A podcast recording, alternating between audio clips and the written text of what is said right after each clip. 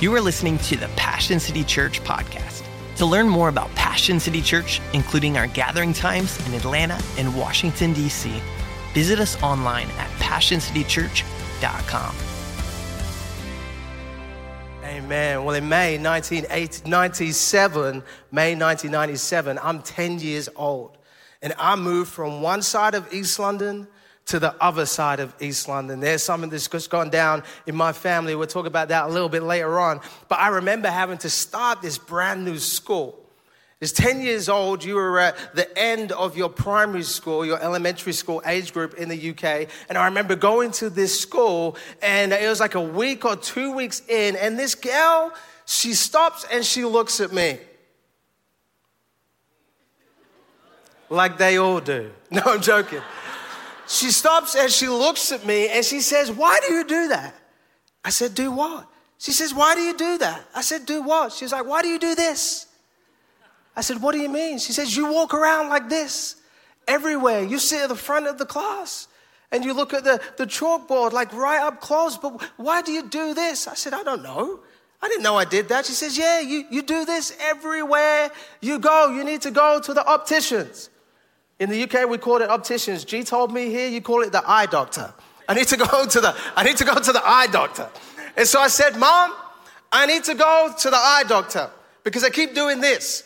And she said, okay. So she took me to the eye doctor, the optician, and she sat me down with the optician and they put those glasses on me. And first of all, there was nothing there. And then they put a lens through and they said, is it better with or without? With or without? I said, My goodness, I can see. It's a miracle. This is what everybody else is seeing. In that simple appointment with the eye doctor, the optician shifted my perspective on life. I walked out that place differently to the way that I walked into it. I walked out holding proudly a pair of glasses. I was blind, but now I see got me kind of thinking that maybe for some of us, and for me, often in life, there are some things that we carry in life that we just need a perspective shift. We need to put on a new lens. I want to look at a piece of text today from the scripture. It's in Luke chapter 13. If you've got your Bibles with you, please join me there. If not, hopefully it's going to come up on the screen as we go through it. But in the text today, in Luke chapter 13, it talks about the head of the passage, if you was in London in the old days, you would have got a little boy standing on the street with a newspaper stand saying, read all about it, read all about it. Jesus heals a crippled woman on the Sabbath. This is big. Jesus heals a crippled woman on the Sabbath. Let's take a look at the first couple of verses. It says this On a Sabbath, Jesus was teaching in one of the synagogues. And a woman who was there had been crippled by a spirit for what? For 18 years. She was bent over and could not straighten up. Can you imagine the pain that this woman was in? Can you imagine the discomfort that this woman would have felt, not just for a day or a week or a year, but for 18 years, the scripture tells us the awkwardness of just trying to get around. But I love that this woman, the scripture tells us, I love that even though the fact that she was in pain and aching and couldn't move around, she said, I want to position myself around a body of believers. I want to hear the word of God. And she found her way to church. Man, some of the excuses that I've heard in my lifetime. I've got a Peloton in my in my basement that arrived in August. And, um, and uh, it's been there set up. And I talk about going on the Peloton. I dream even sometimes about going on the Peloton. I even write up a schedule of me going on the Peloton. But if you was to ask me the question, Dan, since the Peloton's been downstairs in your basement in August, have you been on it? The answer would be, nope. Because nothing's going to change until you position yourself into a posture and environment where the possibility of change can take place. The crippled woman, she finds herself in church, and I don't know if this was her first time or her thousandth time. But for some reason, she finds herself in the house, in the synagogue today. And she probably gone to every doctor, She had tried every remedy, remedy. She had been talking about it so much that it pops up on her Instagram algorithm saying, try this herb and try that stretch and talk to this person and talk to that person. But yet she still finds herself with the same problem. But the difference of today, as she goes into the synagogue, is this Jesus is in the room. Jesus is in the room. The condition, a verse tells us in verse 11, it says, the condition was caused by a what? By a spirit. If we was to read on, verse 16, it would tell us that Satan, the enemy, had bound her up for 18 years. Now, this isn't something that the doctors could save her from. Her best friend couldn't save her from this illness. Her self help couldn't save her, or even the simplicity of turning up to church week after week after week. Friends, there are simply some things that you cannot solve by yourself. There are simply some things that your intellect cannot solve by itself, that your good deeds and your service and your strategy cannot change. You need the King of Kings, Lord of Lords, Lord of Hosts to be able to move and His power to move in your life. The only one who holds true authority on heaven and on earth. She needed something bigger than herself. She needed something bigger than what the world could provide for her. A scripture tells me that she needed a savior. The only way that you can deal with spiritual things is by his Holy Spirit. Scripture says in Ephesians 6 12, it says, We wrestle not with flesh and blood, but against principalities, against powers, against rulers of darkness of this world, against spiritual wickedness in high places. She needed something bigger than her. And thank goodness for her, and thank goodness for you and I that Jesus is in the room. One clap. Jesus is in the room.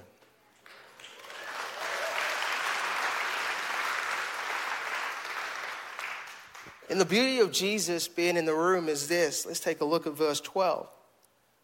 It says that when Jesus saw her, he did what? He called her. He called her. The fact that Jesus is there in this packed out room in the synagogue with all these different types of people, and yet he sees the individual. Friends, could I put it to you today that he sees you? Even though you're in this crowd of all of these people, He sees you. He knows what's going on in your life. He knows what you need. He knows what you're feeling. He knows the pain. He knows where you're at, that you don't have to pretend. He sees you today. And what does He do? He calls you. He called this woman out of the crowd. And where did He call her? He called her unto Himself. It's amazing that you can be in church and still not come to Jesus.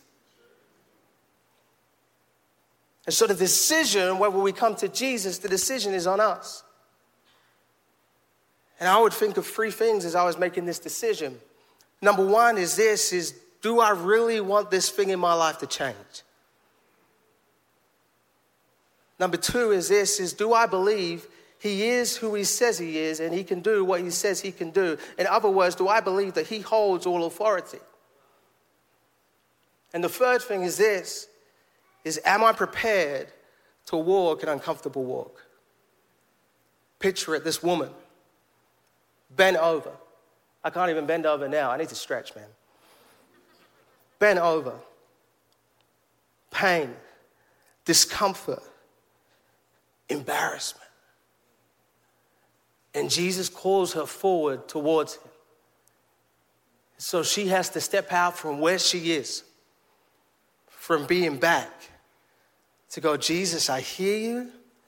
And not only do I hear you, I'm going to take the uncomfortable time to walk towards you. Despite how it feels, despite the ridicule that these people may give me in this synagogue, I don't want to be seen, Jesus. I'd rather just stay back here and I'll do me. I've suffered for 18 years. I could probably suffer for another 18 years. But Jesus calls her and she makes a decision. She go, you know what? I'm sick and tired of being in this position. I don't have to live with this anymore. If Jesus calls me, I'm going to follow the call of God despite what that looks like. James says this, it says, draw close to him and he will draw near to to you. And so when Jesus calls her forward, he does two things, the scripture tells us. Let's take a look. Verse 12, he speaks to her and he looks at her and he says, You are set free from what? From your infirmity. So he goes from teaching generically to the crowd to speaking specifically to her and her need and what's going on in her world. It tells me that we got a personal word from a personal God. Then it tells me this in verse 13. It says this it says, He put His hand on her and He touched her. It tells me that God wants to give us a personal touch today. And there in the synagogue, He was physically there in body. But when He ascended to heaven, He gave us His Holy Spirit that would be with us. And His Spirit is with us and wants to touch and move in all of our lives today. And then He goes on and says, immediately she straightened up. Immediately. Meaning this, at once, instantly without intervening time or space. No course, no lecture, no qualification, but in the authority of Jesus, perspectives can change immediately. She went from 18 years, friends, of looking down. Her perspective was down. That's as far as she could see. 18 years of being like that. 18 years of this is how it is and this is how it always will be.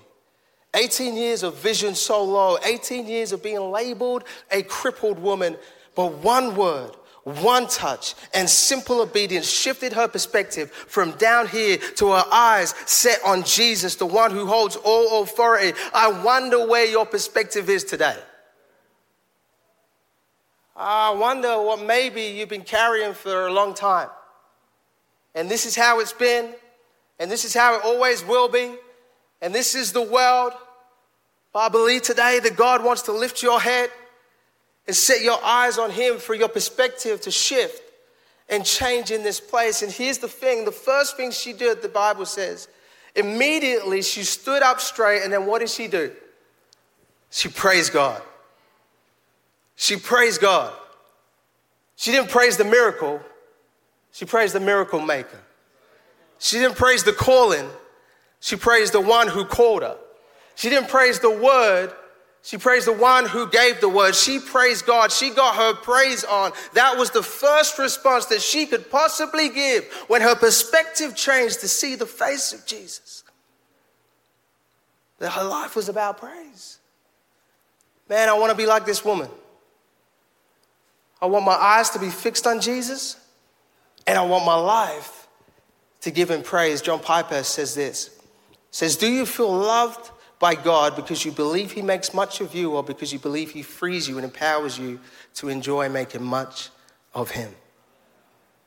He wants to free you and empower you today to make much of him. In my house, the Watson household down in Fayetteville, it's like East London, a little bit like East London just less cows. Um, we put our Christmas trees up. Anybody else put your Christmas tree up? Too soon? Not too soon. Not too soon. Yeah, I mean, Scrooge. Scrooge. If you haven't put your Christmas tree up, lift your hand. Okay, God bless you. See you later. No. we put our Christmas tree up and it, it looks fantastic. And it reminds me of this time where we're growing up in East London, but for Christmas, most of the time, we would jump in the car and we would drive down to the coast to a place called Bournemouth where my nan lives. And we would have Christmas Day at my nan's house. and we would play the game Monopoly. Any Monopoly fans? But in my household, this game is serious. There is no family, there are no friends, we don't like each other. This is a serious real estate game. And if you ain't gonna play serious, get out of the kitchen. That's all I'm saying. And so we play serious. We're not gonna lend you money. We're not gonna help you out. This game is gonna go on for six, seven, eight hours minimum. And if you bankrupt, you bankrupt. That's how it is. Still love the Lord though.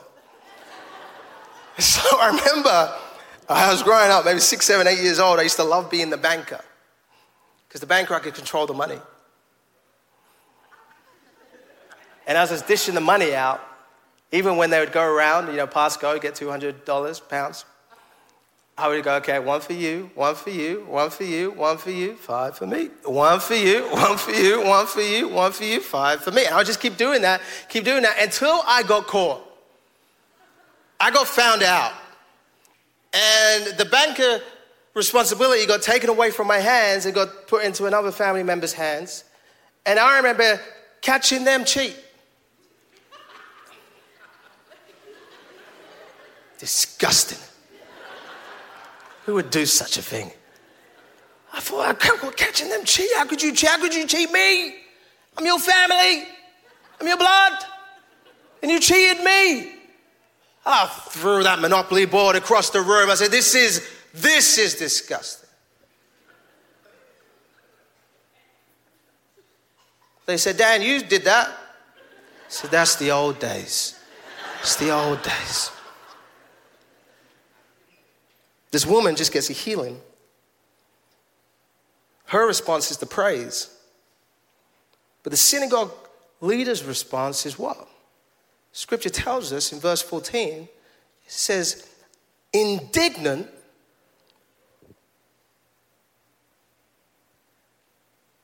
which means showing anger and annoyance. Indignant because Jesus had healed on the Sabbath. If this synagogue leader had a monopoly board, he would have flipped it across the room indignant because Jesus had healed on the Sabbath, the synagogue leader said to the people, There are six days for working, so come and be healed on one of those days, but not on the Sabbath. In other words, he's saying, Yo, maybe not like that. He's saying, We've got a set way of doing things here. We have traditions.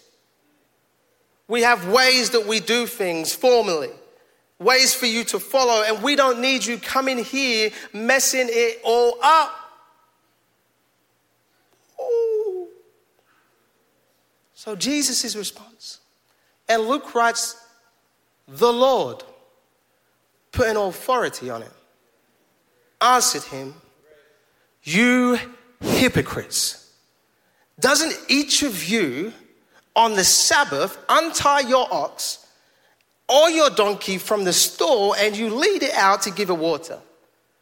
Then should not this woman, a daughter of Abraham, whose Satan has kept bound for 18 long years, be set free on the Sabbath day from what bound her? Jesus is basically saying, What you condemn, my friends, you do. Thank you. Calls him a, a hypocrite. It's a strong word. A hypocrite.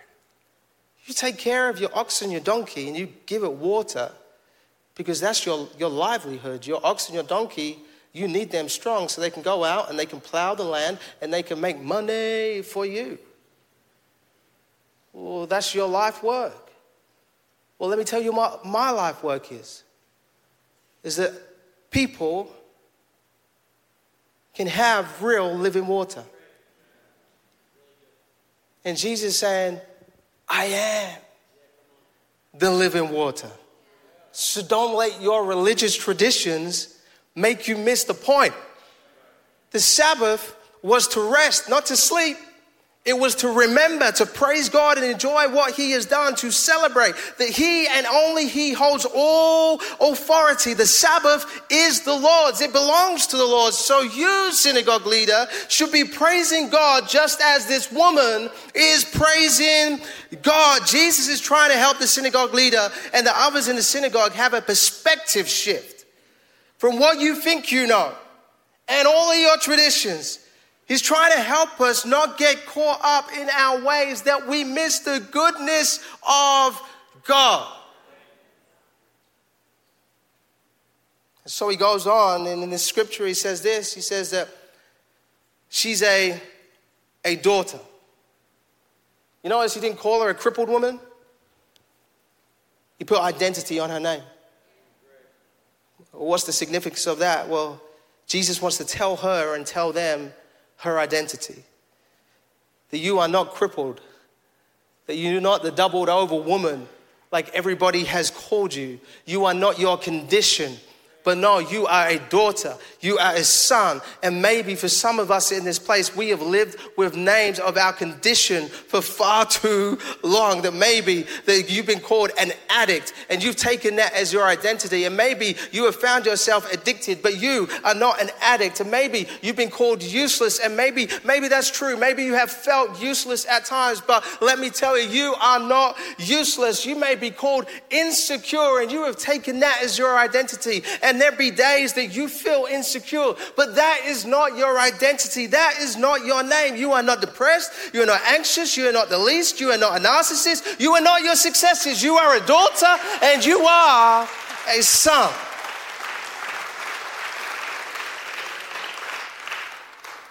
It's the only time that scripture uses this phrase, the door of Abraham. And I love that he says here, he says, should not this woman, a daughter of Abraham, grab that, a daughter of Abraham. So this isn't a new name. This isn't a new identity. This has always been her identity. Jesus isn't putting something new on her, he's just telling her who she actually is. And sometimes I've realized that you can have an identity but not really live it out. She had a crippling disease, but she was not a crippling disease. She was always a daughter. You have struggles. I have struggles. Hello. But I am not my struggle. I am a son of the king. Man, I tell you, this is family. And I told you that when I was 10, I moved, I moved out from one part of East London to another part of East London. And the reason that happened is because my parents um, split up, and I don't really have a lot of time to go into it real now. But my parents split up, and I grew up. Well, let me just say this first of all. My dad passed when I was 27 years in a horrific accident. But I'm so thankful that we had the opportunity to reconcile our relationship at that age. But when I was growing up, my relationship with my dad wasn't amazing. In fact, it was, it was terrible. From the age of five to 10, we lived with my dad. My dad was a detective in the police force and pretty high up, very, very, very, very well respected in the force. Um, but in the house, it was different. The majority of my nights of my childhood, all I can remember is abuse physical and verbal. That's it. You ask me about my childhood, that's, that's my memories. At 10 years old, we were without a home for nearly a year, sleeping in all different places. So that's why we moved to this other part of East London. But I remember within those five years, I remember sometimes I felt like Superman. And when I heard stuff going down downstairs in the kitchen and maybe my mom was getting battered or whatever. I felt like I was Superman. I would run downstairs and I would go and stand in front of my mom and try and take any hit that was going to come that way or any object that was going to come that way. And I remember my dad the words that he would speak over me years after years, weeks after weeks, was these two phrases that stuck with me for a very. Who are you? And get a life. If his eyes all messed up. And my life just lived out that. Who are you, Dan? Get a life. So I tried. I tried. I tried to find a life in many different avenues of life. And I just wish at that point that I knew that I was a son of the king. Would save me from a lot of pain. But Jesus tells her that she's got an identity, that she's a daughter. And a daughter of what? Of Abraham. Why, why Abraham? Well, the the scripture tells us this synagogue leaders would have known the Old Testament covenants that God gave to Abraham, right? And they also would have known that Messiah will pass through as a descendant.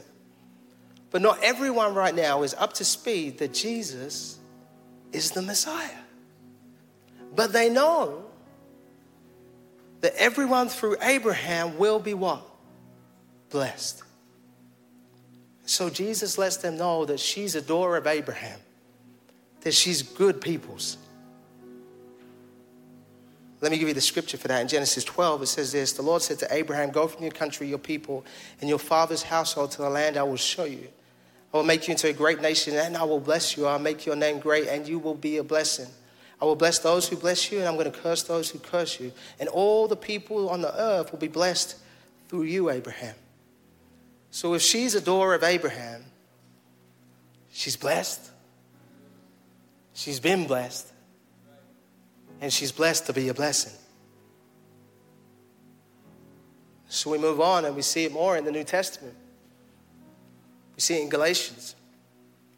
When now Paul is writing about this, the significance of this promise that was given to Abraham. Galatians 3, verse 5 to 9. Again, our implore you to go home and read it all and study it yourself, but I'm just going to give us a quick synopsis of it.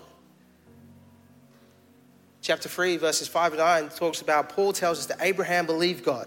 Believed is a key word right there. And those who believe, who have faith, are children of Abraham. And the gospel was announced to Abraham in advance. So Abraham knew that the gospel, that the gospel was this, that God is going to justify all through faith. So if you have faith, you are blessed alongside Abraham. Jump down to verse 11. That no one who relies on the laws now itself is going to be justified by God. The righteous, the right ones standing with Jesus, with God, are justified by faith. Galatians 3 13 to 14, it says this it says, Christ redeemed us. Not Abraham, Christ redeemed us. So the blessing that was given to Abraham might now be given only through Jesus Christ. So the blessing is still there. It's just now coming through Jesus Christ. Verse 22 what was promised is given through what? Through faith, through belief in Jesus. And it is given to who? All who believe. 28, 29. So in Jesus, we are one. And if you belong to Jesus, then you are Abraham's seed and you are an heir according to the promise. Where's the worship team? Come and join me. I'm about to land. So we see here that Paul is trying to tell us and get across to us that we need to have a perspective shift. Shift our gaze. That everything points back to Jesus and his authority and in his authority, in our faith and belief in who he is. We are heirs and we have this identity as sons and daughters of the king.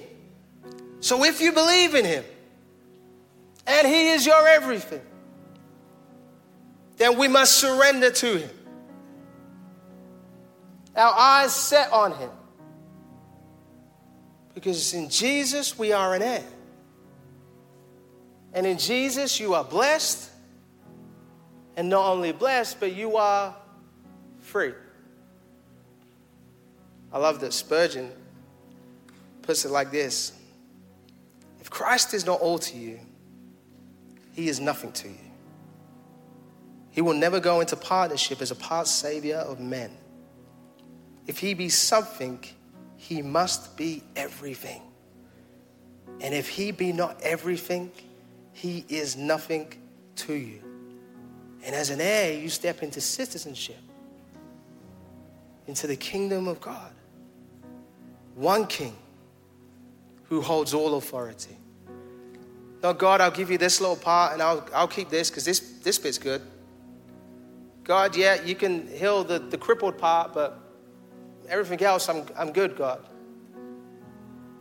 No, this woman, she, she now has the opportunity to see Jesus' face, and all she does is praise God because she knows all authority is in his hands.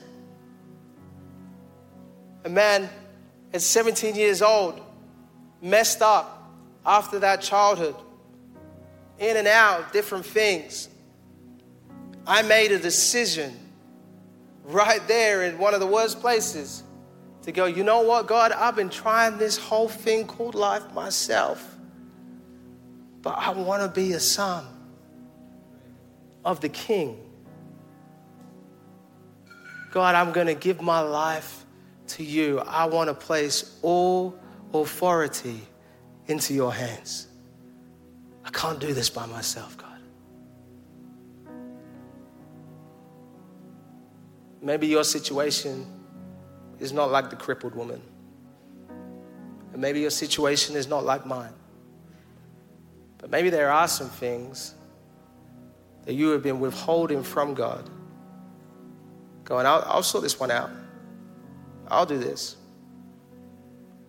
Or maybe, often in the, the story, we always find ourselves with like the, the victim or the, the hero. But, but maybe we're like the synagogue leader. That we're just quick to point out things. We miss what Jesus is doing in people's lives. And I never want to be so fixed on my traditions and my ways that I miss out on the authority and the power of God. And I feel like every single one of us in this place could resonate with someone in this account. And every single one of us in this place could go, you know what? God, I need to give you all authority. God, I look at your face. You have brought me from down here to up here. And all I got to do is praise. All I got to do is thank you for who you are. That through you, I'm blessed. I'm free. I got an identity because of the authority of Jesus. If you were encouraged by today's talk, be sure to rate us and hit subscribe on iTunes, Spotify, or wherever you stream your podcast. To experience other talks, videos, and live gatherings, visit us online at PassionCityChurch.com or download the Passion Movement app. And again, thank you for listening to the Passion City Church podcast.